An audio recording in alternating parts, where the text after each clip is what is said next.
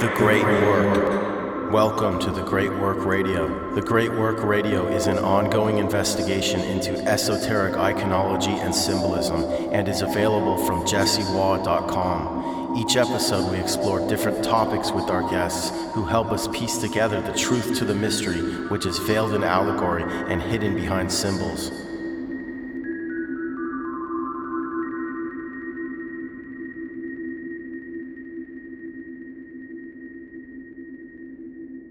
Hello and welcome, and thanks for tuning into our latest show. It's been a long while since our last episode. I've been attending a master's program, which is now winding up, and I'm looking forward to continuing with the Great Work Radio and hope to produce a weekly program soon, so stay tuned.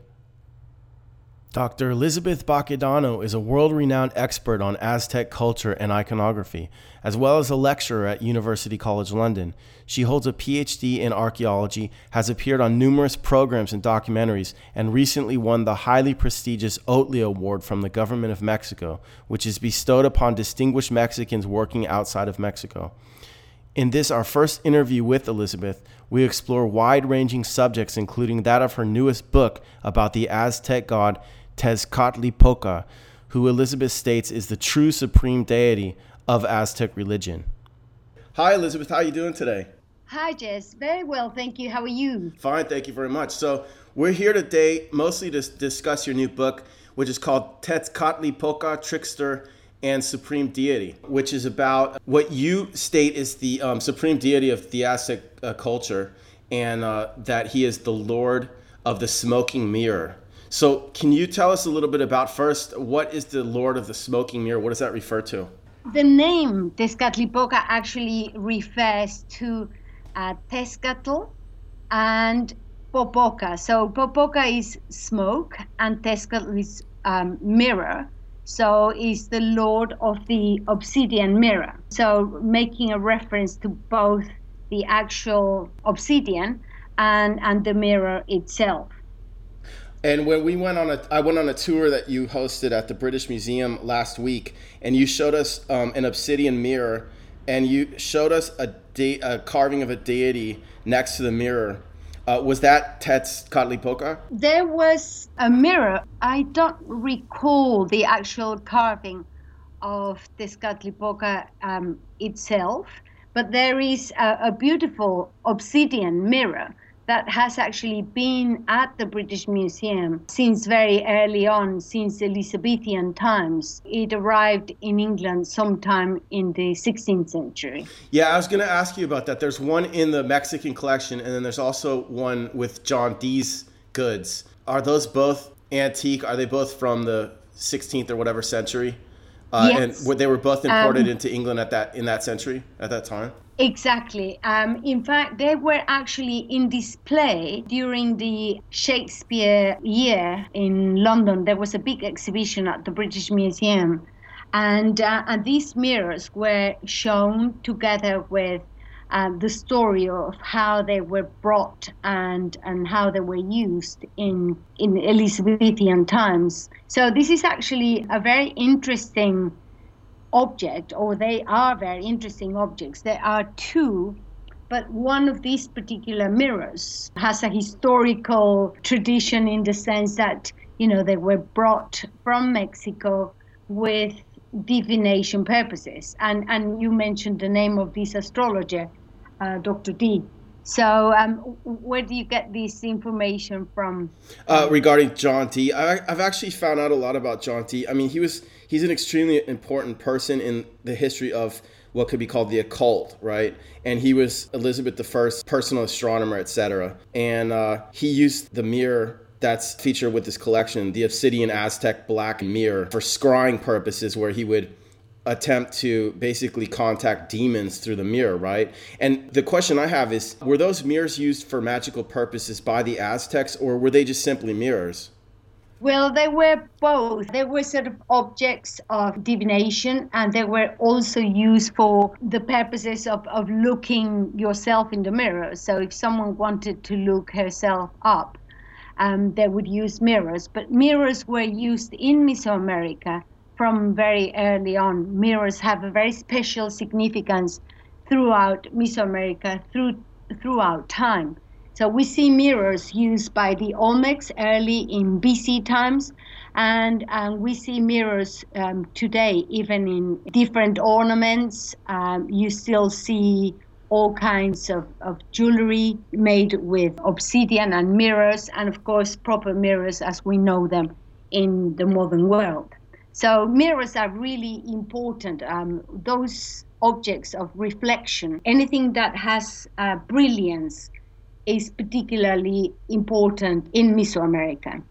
So the smoking mirror part, the fact that it's called smoking and that Tezcatlipoca, you said uh, which one means Poca means, uh, or you said Popo means uh, uh, smoking? Is that what you said? That's right. It's smoke. Yes. Like there's a volcano, Popocatépetl, right?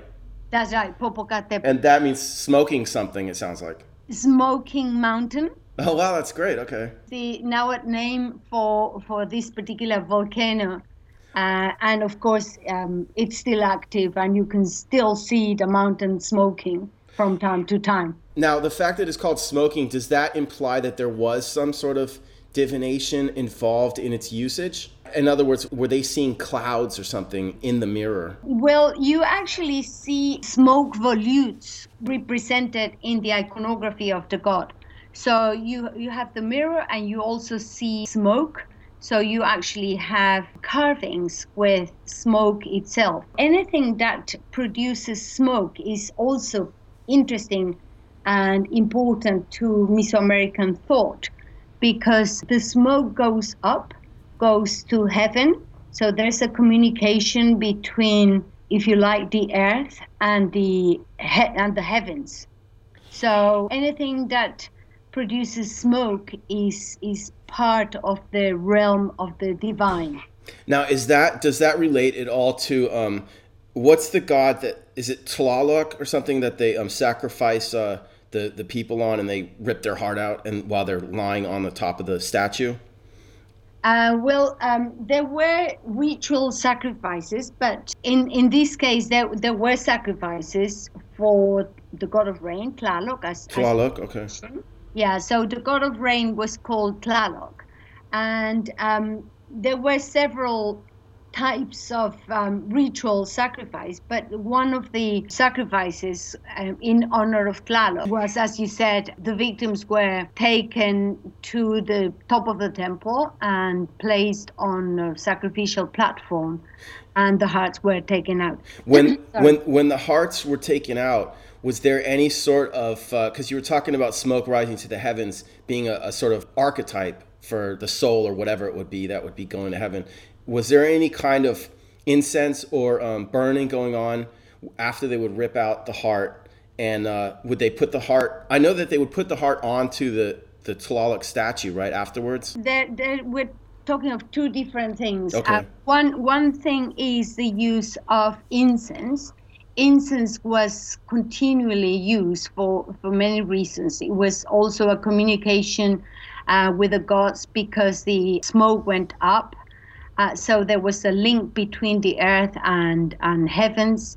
So incense was an important ingredient in, in ritual throughout uh, Mesoamerica, not only among the Aztecs, but among the Maya and other pre Columbian civilizations. Um, now, in terms of the placement of the heart, the heart was actually um, not smeared or put onto the image of the god. The heart was actually placed in a special container called the eagle vessel. And this um, eagle vessel in Nahuatl is known as Cuauhxicalli.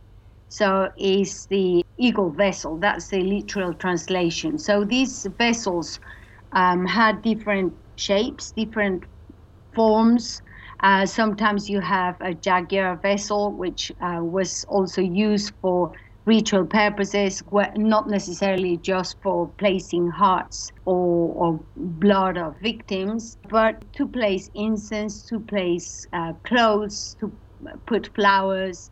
So all kinds of things were deposited in in these uh, vessels. These vessels were manifold; they had several purposes. Uh, so you had the incense, if you like, burning, And you also had the hearts placed in Cuauhxicalli, in eagle vessels, in these special vessels where all kinds of offerings were placed. Uh, in in your new book, Tetz Tezcatlipoca, Trickster and Supreme Deity, you state that he is basically the supreme deity of Aztec religion. How does that reconcile with Quetzalcoatl? Well, this is um, a, a, very interesting question, and it's actually one of the chapters of the book is written by Guillaume Olivier, one of the great champions of Tezcatlipoca. In fact, Guillaume Olivier wrote his PhD dissertation on Tezcatlipoca, and he himself was a source of inspiration to the writing of the book because he covers so much material. One of these particular chapters written in my book, Tezcatlipoca, Trickster and Supreme Deity, revolves around Tezcatlipoca and Quetzalcoatl. So it, it's a really important chapter because he delves in detail aspects that really relate them sometimes as twins and and oh, sometimes right. they get confused so it is interesting the analysis that he makes from the creation times from the uh, creation of, of different eras to how they developed and, and how they were conceived throughout time. For example, um, Quetzalcoatl is, is normally seen in different guises. Quetzalcoatl is the plume serpent, but it's also the god of the wind, Ehecatl. So, in his aspect of the wind god, he can be seen, and in fact, you, you saw that when you came to the British Museum and uh, I was explaining. Oh yes, yeah, yeah, the wind, yeah. Remember that uh, buccal mask as a duck. When, yeah, yeah.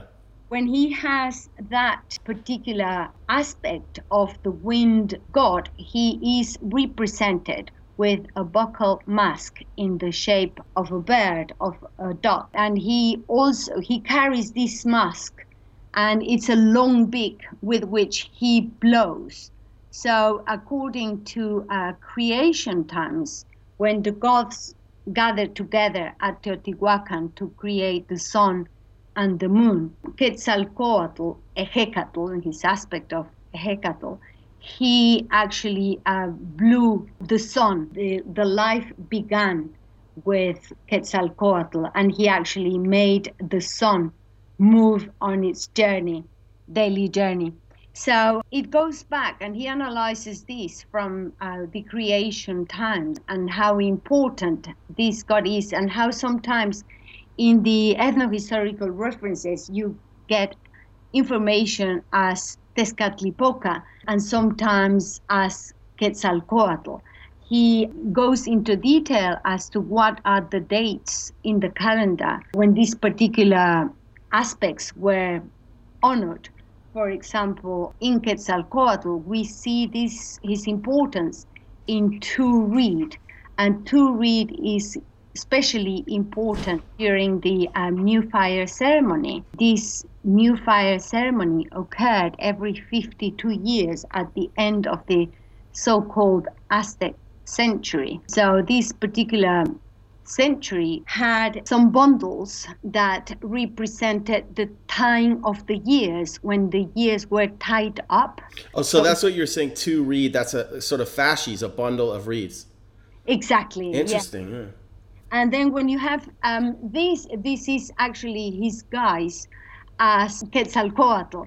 But in the new fire ceremony, you actually get this particular notion you see in the in the carvings you often have dates.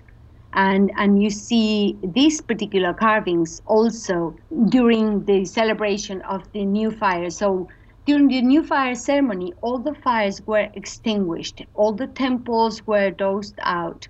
All the uh, lights all the candles all the well all the different fires were put out and um, everything was in darkness. So, so, they had sorry, so they had fires continuously burning on the tops of those Aztec and Teotihuacan temples. Yeah, exactly. Wow.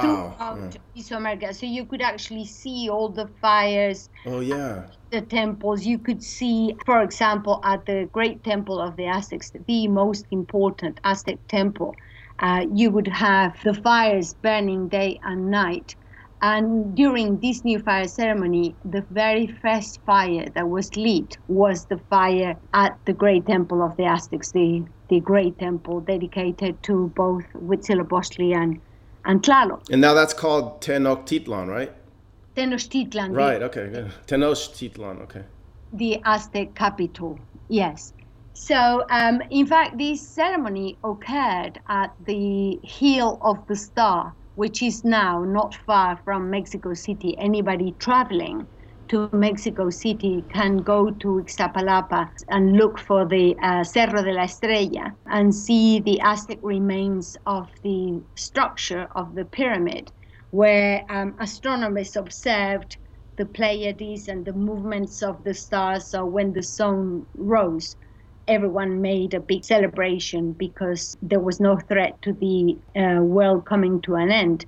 Um, oh, right. There was a new period, a new transition to a, a new era that guaranteed life for another cycle. Well, so, now, now that you've mentioned that, um, I should ask you about the Mayan calendar and the 2012 thing, just as a little aside, we don't have to talk too much about it, but the Mayan calendar, what do you think about that whole prophecy? Because what you just mentioned right now actually is exactly what people were expecting to happen in 2012 because of the Maya calendar, right? Or, or is it the Aztec? No, it's the Maya calendar. It's the Maya calendar. Yeah. That's right. Yes. Um, yeah, there was a lot of expectation and there was a lot of anxiety as well. As as you know yourself there were all kinds of devices for people to to go and hide and people made a, a fortune selling all kinds of things for the end of the century. But that is something maya really um, there is a reference to that in one of the maya codices. There's a reference to a terrible flood. But yes of course in terms of the maya calendar without having to you know without spending too much time talking about this there was was this reference to the so called end of the world but that's not an end of the world as we know it. Is an the end of a cycle the end of an era. Right and that's what you were referring to with the aztecs also. They they had a celebration when the new era began. Exactly. So it's, oh, it's right. just a, a transition between one era, one cycle, and the beginning of another one. Now, back to what you were talking about, Tezcatlipoca and Quetzalcoatl. Uh, essentially being the same deity, and that they came from Teotihuacan. So, Teotihuacan means what place of the old ones, or something like that, place of the ancestors. Um, is the adobe of the gods. A, abode of the gods. Okay. That's right. It's the um, the city of the gods as well. And so, so they so Teotihuacan is basically sort of a Shangri-La or something like that for the Aztecs, uh, like a legendary place. Exactly. Well, this you know sort of physical place where you can still go and see the most impressive pyramids to be seen in the Americas. Yeah. Um, yeah, I've been there. Yeah. Uh, with the pyramid of the sun and the pyramid of the moon, um, have a, a very important place in the religion of pre-Columbian Mesoamerica. According to, to myth, the gods gathered together at Teotihuacan to create the sun and the moon, and of course, human mankind. So, this is the place of creation, the place where the gods immolated themselves uh, for um, human mankind. And in order to have life, the gods had to sacrifice themselves. And it's, it's a very beautiful uh, myth. And of course, in Moctezuma's times, Moctezuma used to make frequent pilgrimages to this particular city often. Wow, uh, did he really? Yeah. Yeah, and the conquistadors themselves saw these amazing pyramids when they went to Mexico, and, and they described these as a, as a giant structures, huge structures. So it was really an important place of pilgrimage, particularly the Pyramid of the Sun. Yeah. It's a cave underneath, and caves in Mesoamerican thought are also considered to be the, if you like, entrances to the afterlife. There are also uh, places of creation. They are also considered to be the omphalos, um, um, right yeah. navel of, of, of the world. They the umbilical cord. Like at delphi. Exactly. So in in a way it's, it's like being in a mother's womb in an aquatic environment caves normally have this sort of moist and it's this dark interior that brings you to equating being inside your mother's womb where there was this uh, dark interior surrounded by, by water. So uh, caves have a very important place in Mesoamerican thought. They are also considered portals or gateways to afterlife. Oh, like cenotes, cenote. Uh, well, cenotes are uh, normally, yes, they're, they're also caves, but they're subterranean sort of caves uh, with water. So they, they are really uh, more cave like places with darkness. Um, in fact, they are also favorite places for, for jaguars. Jaguars go into caves, and the eyes of jaguars shine like obsidian. They really look a bit like obsidian eyes. They go and, and, and hide and sleep in caves.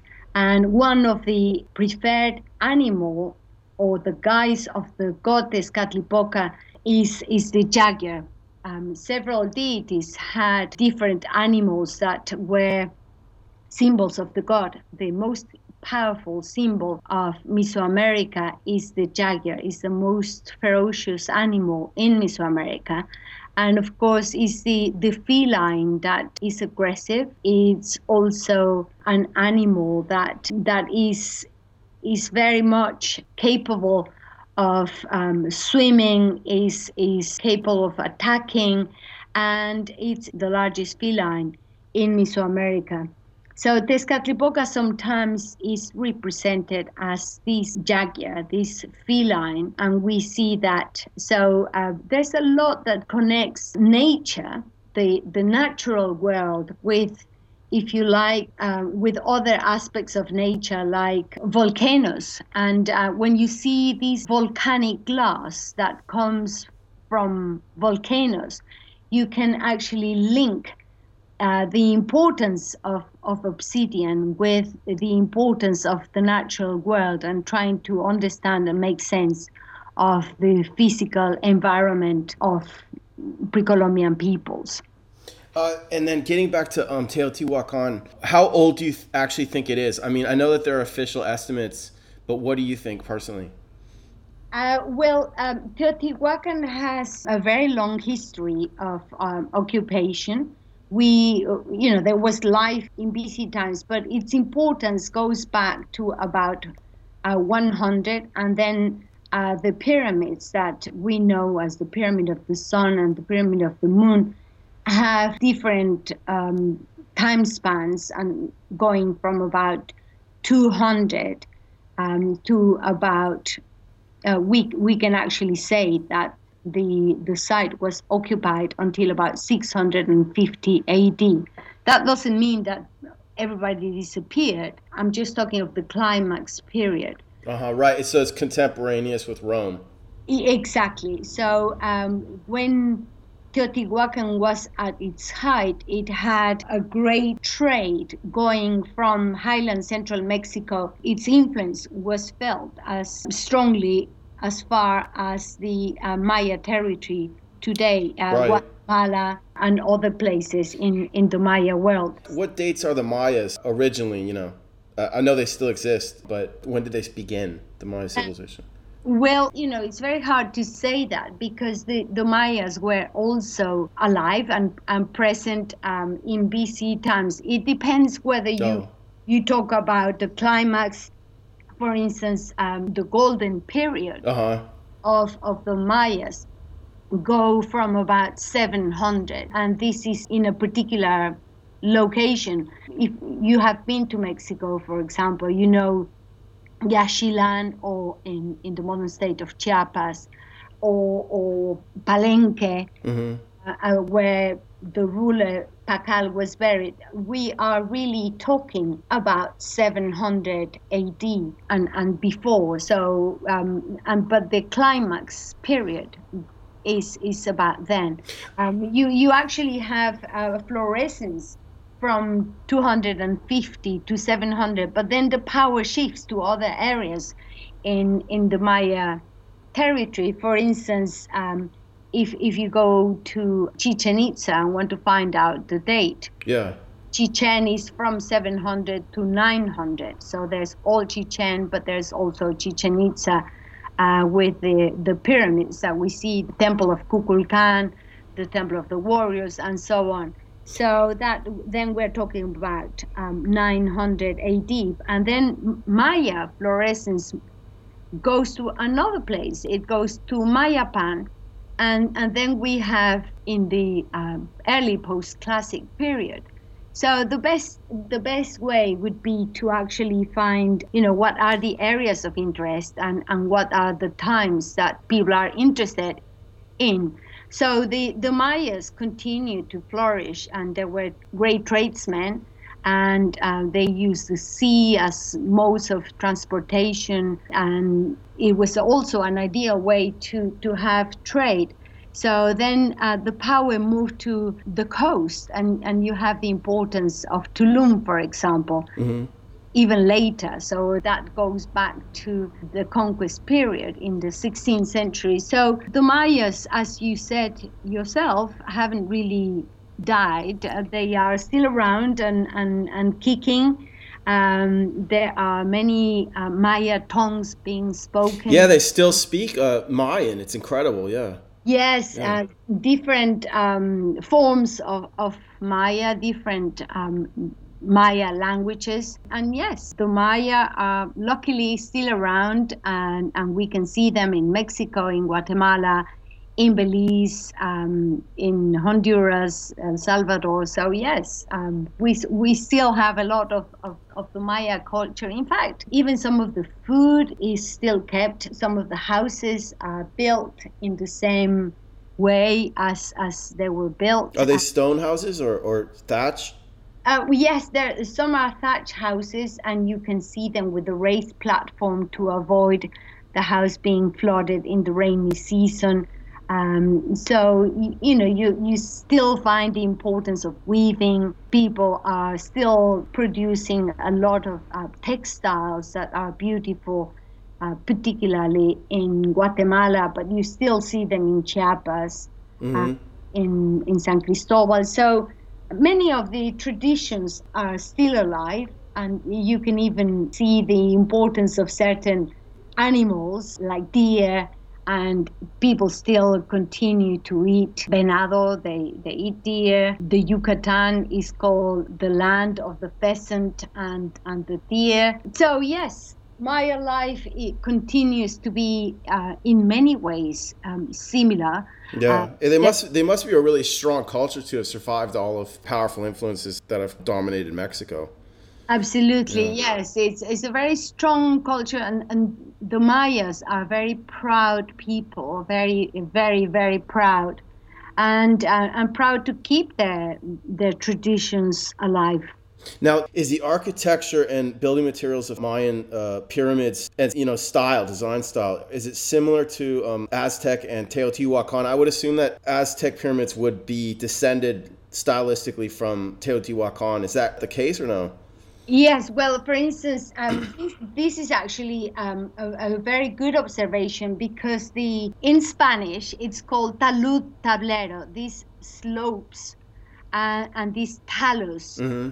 That make the pyramid. You know, you have like a like a talus resting on a table, and uh, this particular style of construction, uh, and architects use the word talud tablero um, that is the entablature and the talus, uh, create these pyramidal shapes that were copied as far as Guatemala and in the same tradition. So you actually find this talud tablero architecture throughout Mesoamerica, throughout um, the Maya world. And um, sometimes they didn't have the stone to build with.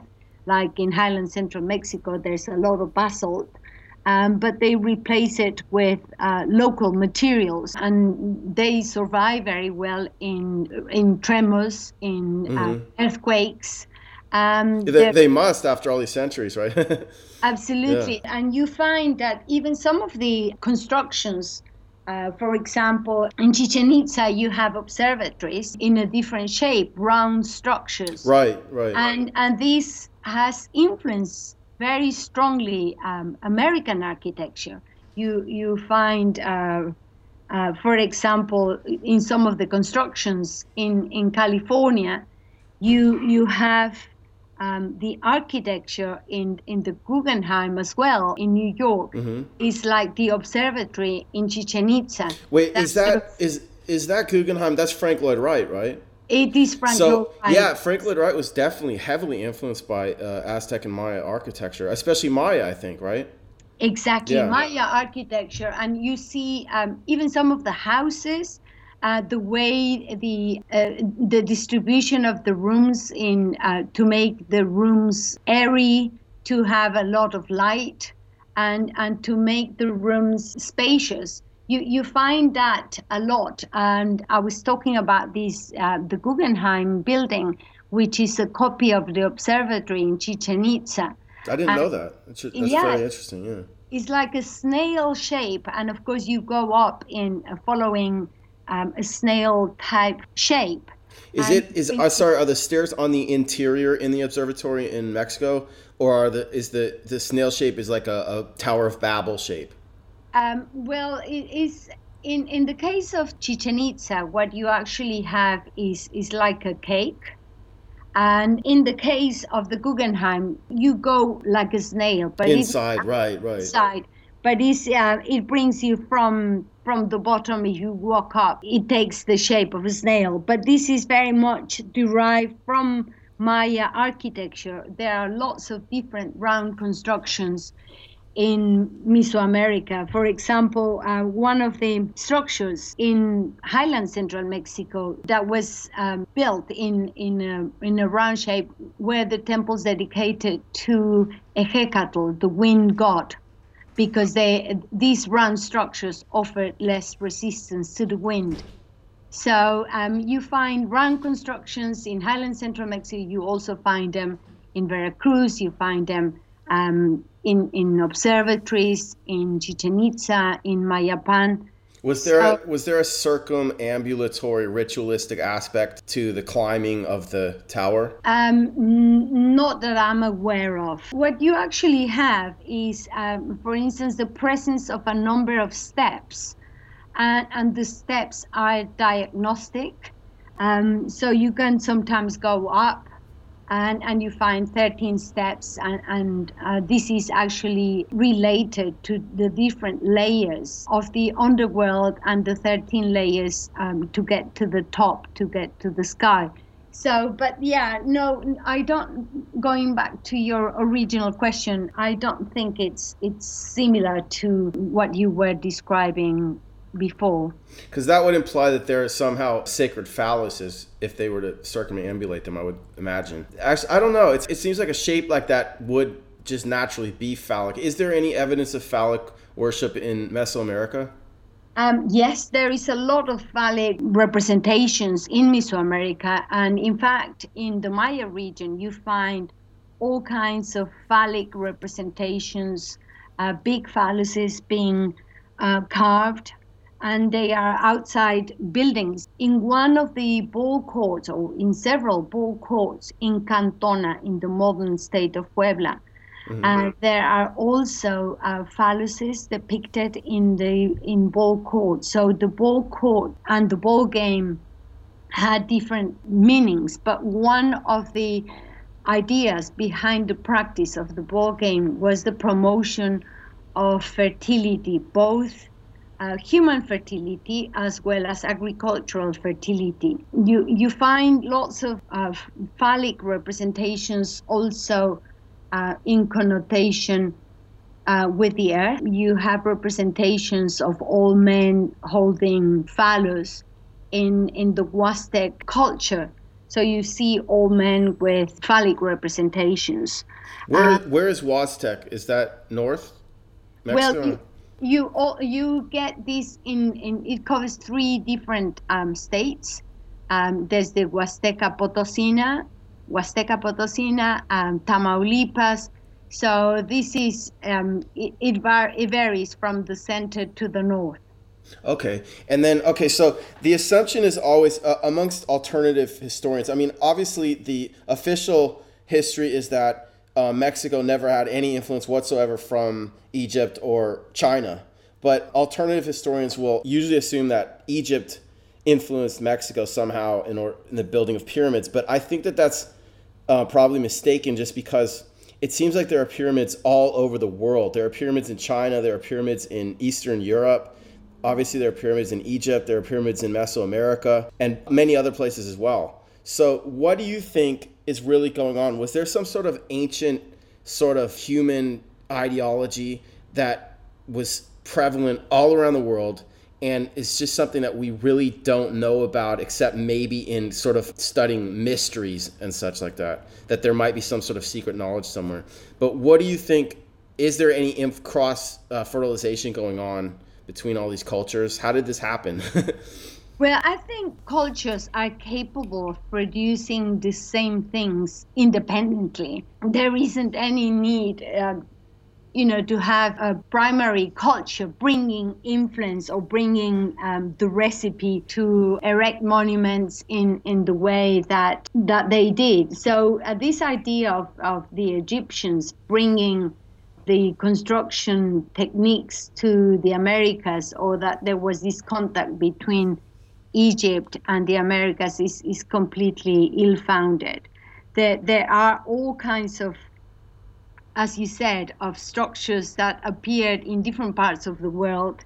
And, and people can do the same things in other parts of the world without necessarily having any contact without necessarily having any influence from one another. What about the legend that Quetzalcoatl at least one sort of aspect of Quetzalcoatl is based on potentially like a Viking appearing from the east and um, being a great white god. And they'll say that Quetzalcoatl was basically a great white god. Is there any evidence to that? What are your thoughts on that? Well, um, the Vikings were great navigators. There's no question about that. It's not impossible that the Vikings would have uh, reached the coasts of, of Mexico and would have made their presence felt in Mesoamerica. I don't doubt that. But yes, uh, you know, um, I think to say that Quetzalcoatl was this um, white bearded man um, that was a Viking, it's it's it's a tall story. You can't really um,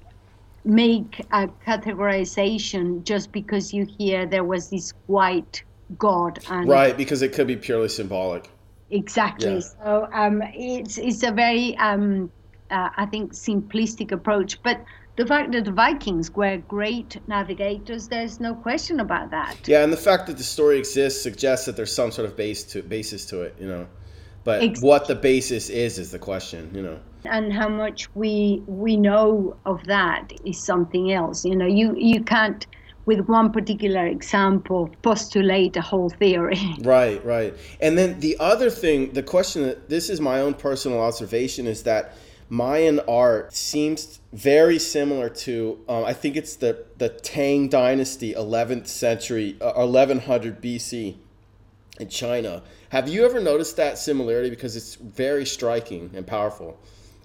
Well, um, yes, um, there are lots of similarities between the Chinese and um, and the Maya. For instance, uh, both the Chinese and the Mesoamerican people uh, had this predilection for working jade, and jade had a tremendous significance both for the Chinese as well as for the Mesoamerican. Did people. it really? I didn't know that. That's interesting. So you, so the the Maya, for example, absolutely loved jade, and uh, and the same can be said for the Olmecs and many other Mesoamerican civilizations. But the Chinese um, worked jade beautifully from very early on, and there is still that um, love assigned to, to jade.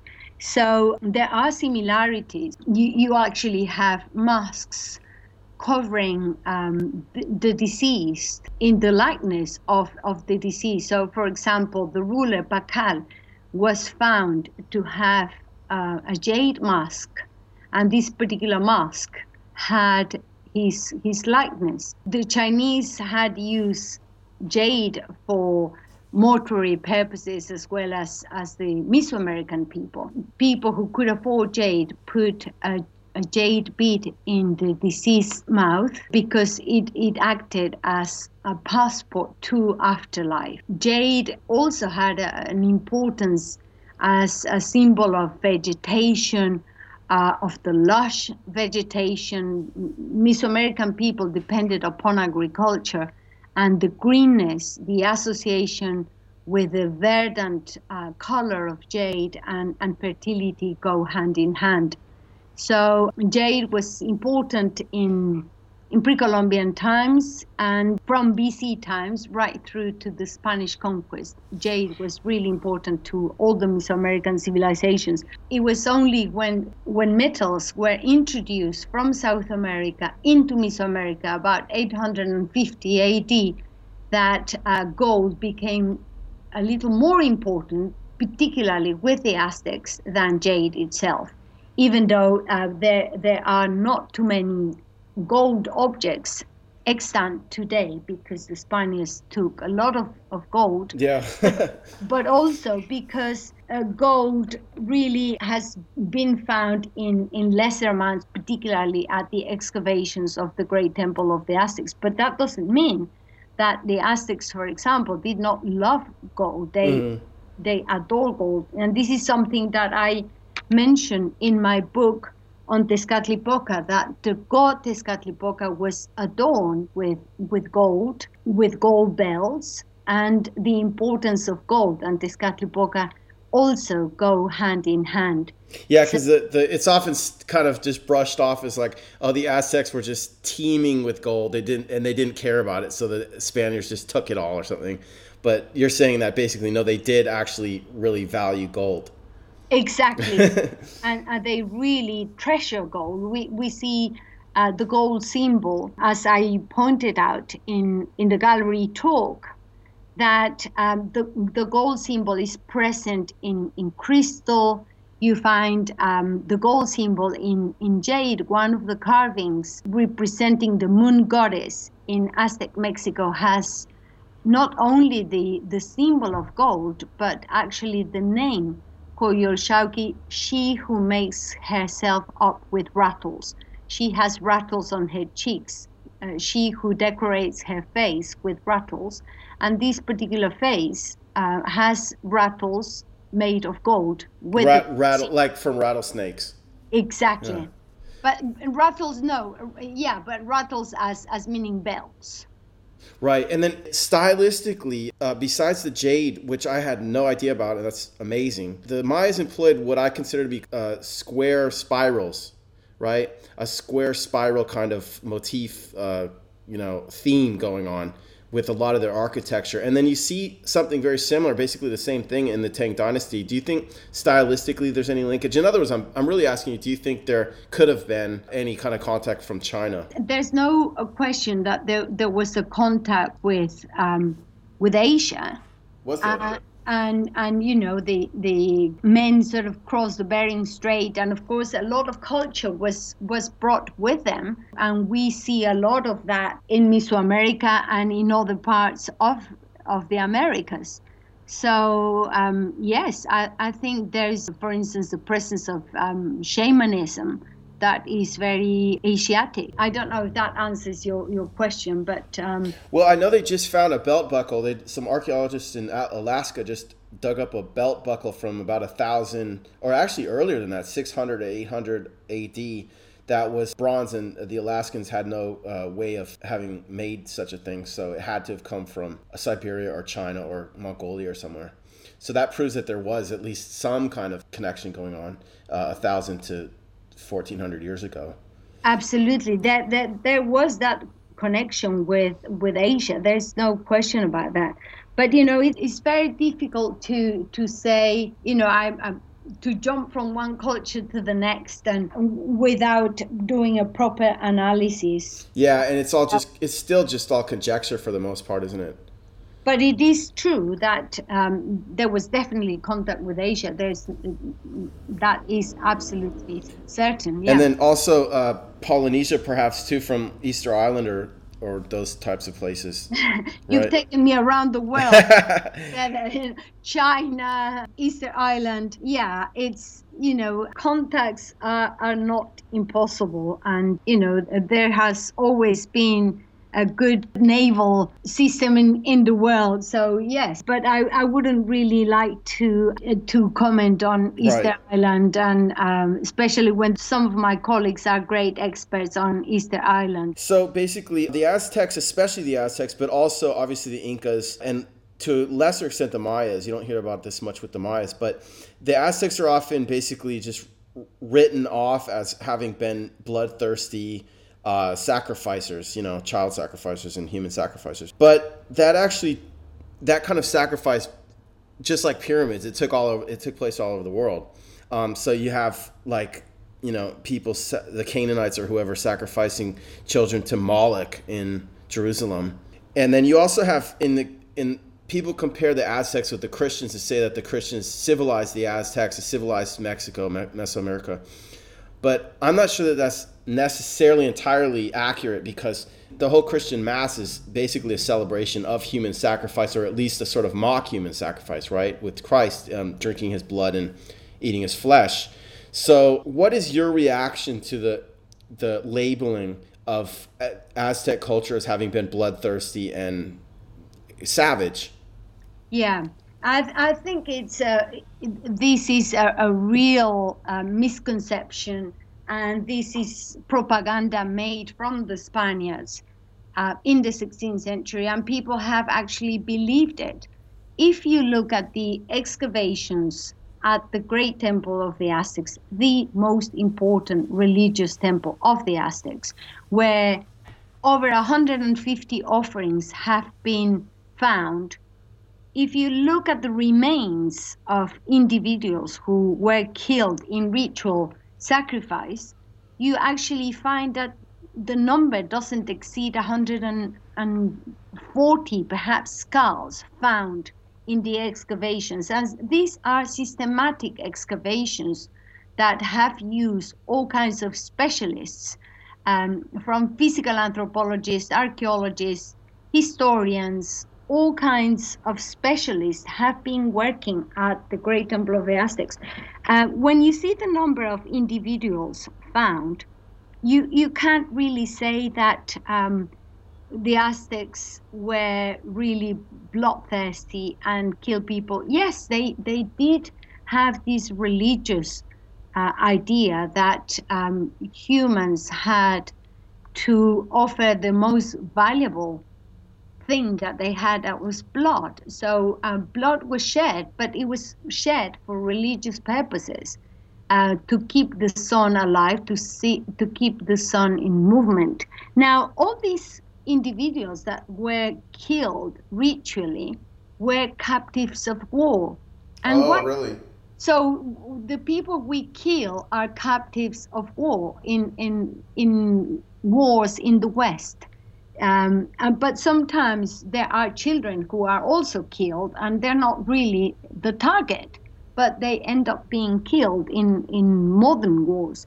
Now, the Aztecs did have sacrifices, but yes, um, the number was hugely exaggerated by the Spaniards because they had an agenda. They they wanted to justify their actions. They wanted to justify before the king that they were needed in that territory that they were barbarians, that they were capable of great things, that they built wonderful houses and wonderful buildings, but um, unfortunately they had this terrible religion and they had to extirpate that pagan religion and they needed to be indoctrinated into the Catholic faith.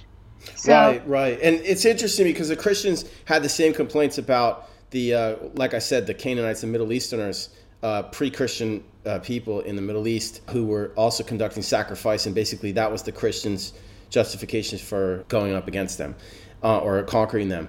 And you know, actually, to be fair to Christianity, there is some argument that they may be correct in some respect because their mass, their version of uh, mock human sacrifice, is not actual human sacrifice. It's one sacrifice of one legendary character, Jesus Christ, who is being sacrificed again and again ritualistically, but in a mock ritual. So they are actually saving countless people from actually being sacrificed. So in that sense, I think their argument probably is somewhat sound.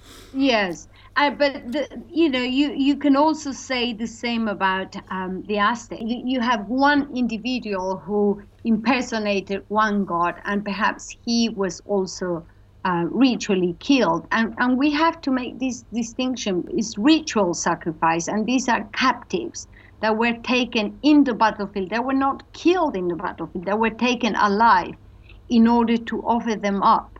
Right. In, uh, ritual sacrifice. And, so, he, and the, the sacrifice would dress up as the sun god?